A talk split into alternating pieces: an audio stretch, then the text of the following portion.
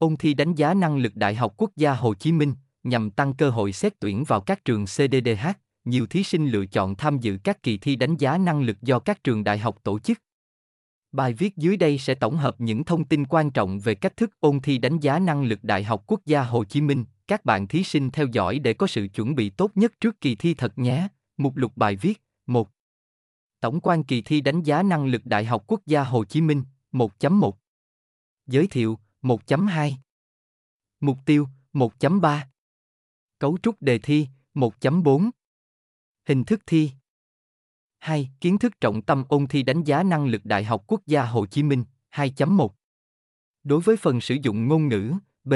Tiếng Anh 20 câu 2.2 Đối với phần toán học, khả năng tư duy logic và phân tích số liệu 2.3 Đối với phần giải quyết vấn đề 3 Phương pháp ôn thi đánh giá năng lực Đại học Quốc gia Hồ Chí Minh 3.1 Giai đoạn 1, xác định đúng năng lực để xây dựng lộ trình phù hợp 3.2 Giai đoạn 2, bắt đầu quá trình ôn luyện 3.3 Giai đoạn 3, luyện đề thi đánh giá năng lực 4 Đề cương ôn thi đánh giá năng lực Đại học Quốc gia Hồ Chí Minh 5 Ôn thi đánh giá năng lực Đại học Quốc gia Hồ Chí Minh ở đâu? Trên đây, VUIHOC đã tổng hợp những thông tin quan trọng về kỳ thi đánh giá năng lực Đại học Quốc gia Hồ Chí Minh cũng như giải đáp câu hỏi ôn thi đánh giá năng lực Đại học Quốc gia Hồ Chí Minh ở đâu uy tín, hiệu quả.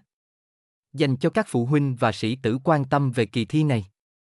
Để đăng ký khóa PAS luyện thi DGNL với các thầy cô VUIHOC, các em hãy truy cập vihoc.vn ngay bây giờ nhé.